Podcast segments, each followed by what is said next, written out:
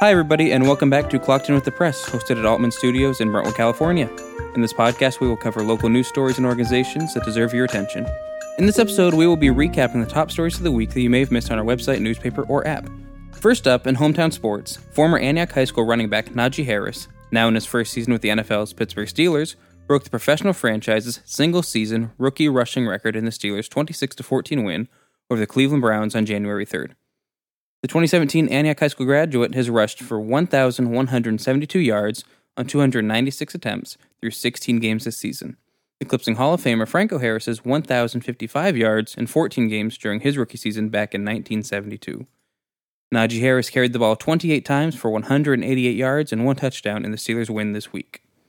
Najee Harris is fourth in rushing yards this season, behind league leader Jonathan Taylor of the Colts, 1,734 yards, Cincinnati's Joe Mixon, 1,205 yards, a Freedom High School alum, and Cleveland's Nick Chubb, 1,201 yards. They sit in second and third, respectively.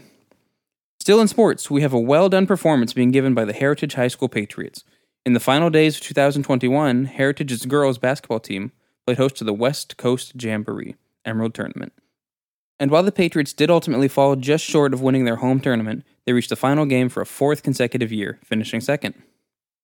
Heritage got things started on Tuesday, December 28th, with a 50 to 44 win over Buchanan High School from Clovis. The following day, the Patriots beat Sacramento's Christian Brothers High School 49 to 38. Then, on Thursday, December 30th, Heritage struggled with their shooting against Del Oro High School from Loomis in the final, losing 49 to 40 to enable Del Oro to win the tournament.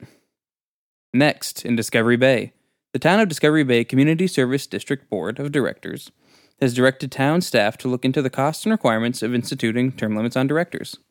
The item was originally placed on the agenda for the board's regular meeting on Wednesday, December 15th, at the request of Director Michael Callahan, who said he's in favor of term limits. The motion called for the board to consider whether or not placing term limits on directors could be voted on in the future. Though the state law does not limit the number of four year terms a director may serve, the town's directors may adopt to limit the number of terms a director may serve. In Brentwood, the Contra Costa County Coroner's Office has released the identity of the body that was found partially submerged in the Brentwood area creek back on December 15th.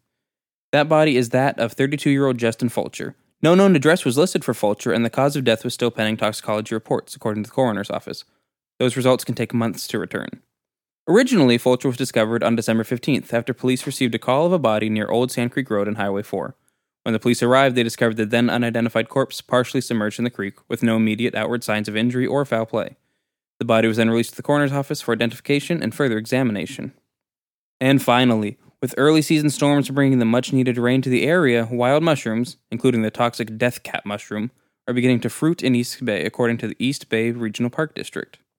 Park District officials say it will be a prolific year for all fungi, which are an ecologically important part of parklands.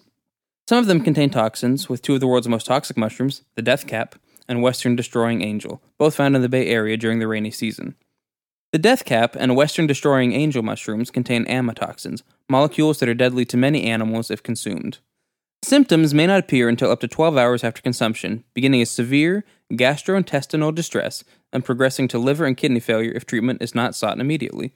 The death cap and western destroying angel can also be dangerous for pets. Dog owners should keep a close watch on their dogs during the winter months and contact a veterinarian immediately if they suspect their pet may have eaten a toxic mushroom. That's it for today's episode of Clocked In with the Press. I appreciate all of you who have taken the time to listen in. If you would like to leave a comment for the show, you can do so on Twitter or Instagram at PressClockedIn or on Facebook at thepress.net. You can also stay updated on the latest Contra Costa County happenings on our website, thepress.net, or by downloading our free app from your app store. I look forward to speaking with you all in the next episode. This is Jake Menez, clocking out.